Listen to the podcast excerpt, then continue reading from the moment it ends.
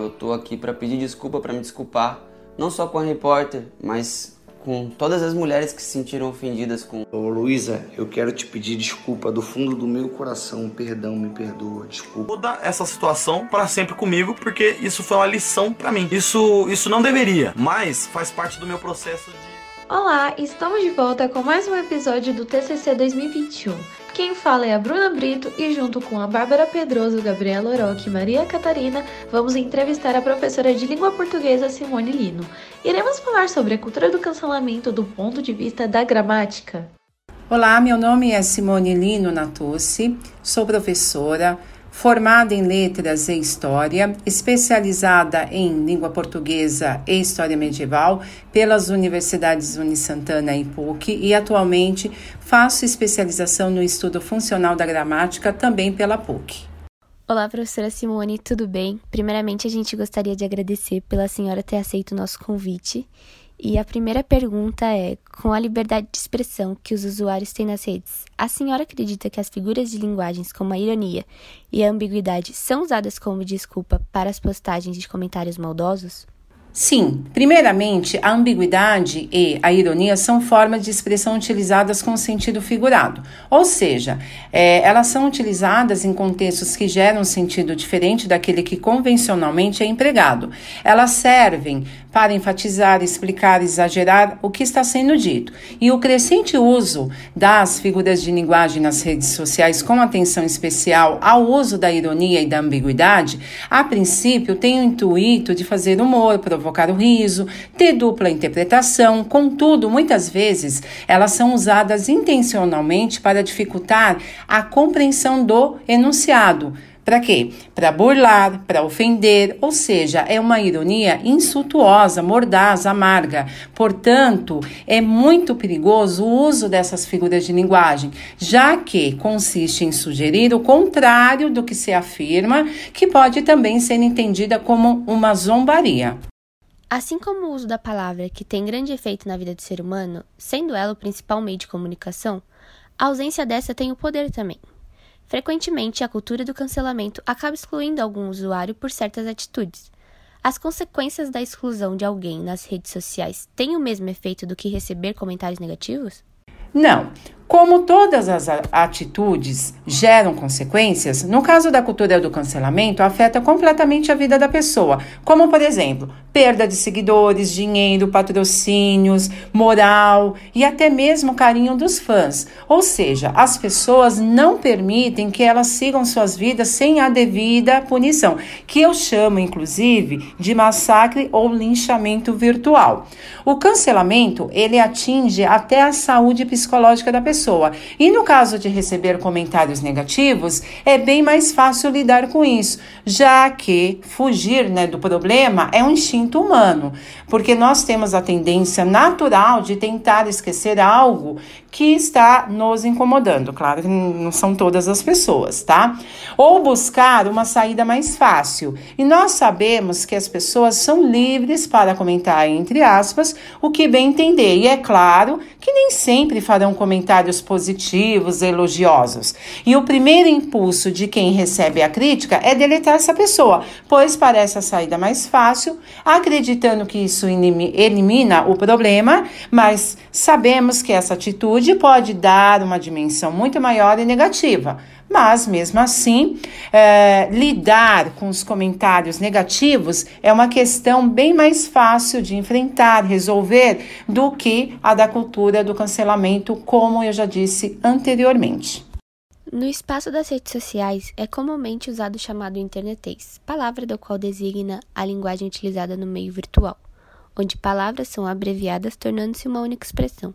Assim como a figura de linguagem mencionada antes, a ironia, a senhora acredita que o uso desse tipo de linguagem pode ocasionar enganos na interpretação das mensagens nas redes sociais?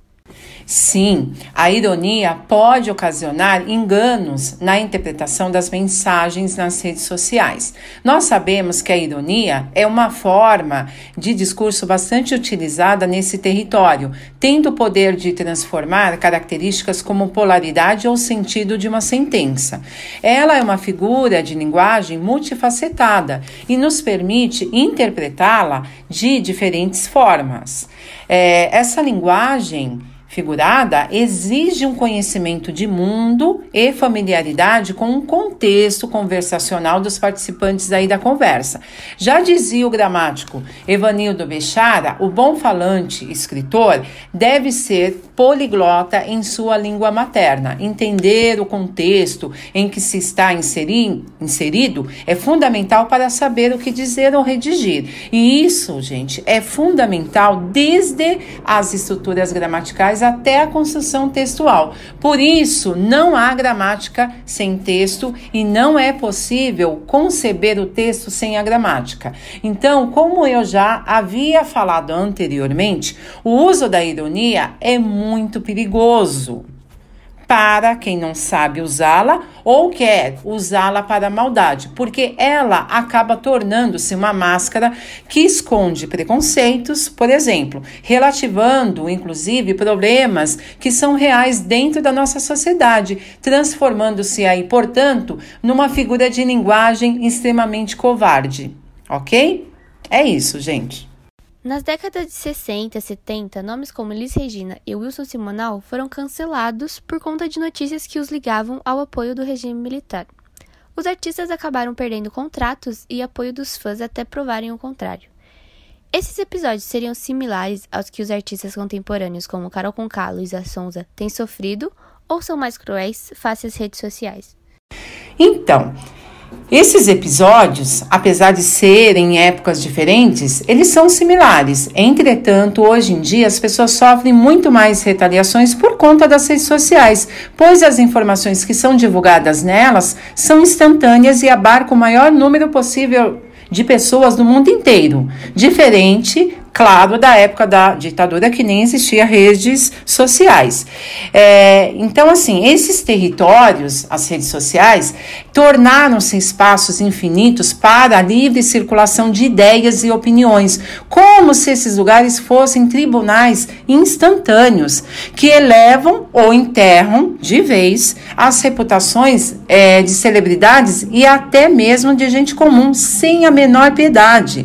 Então, é, a gente precisa tomar cuidado que esse terreno, né, as redes sociais, é, transformou-se num ambiente aberto para mentiras, manipulações, notícias falsas, campanhas de ódio, entre outros. A falta de empatia dos insensíveis virtuais, né, é, não perdoa, não perdoa ninguém, ninguém. E como já dizia o intelectual e romancista italiano Umberto Eco, esses comportamentos agressivos contra tudo o que é novo ou diferente são indícios do que chamava de fascismo primordial.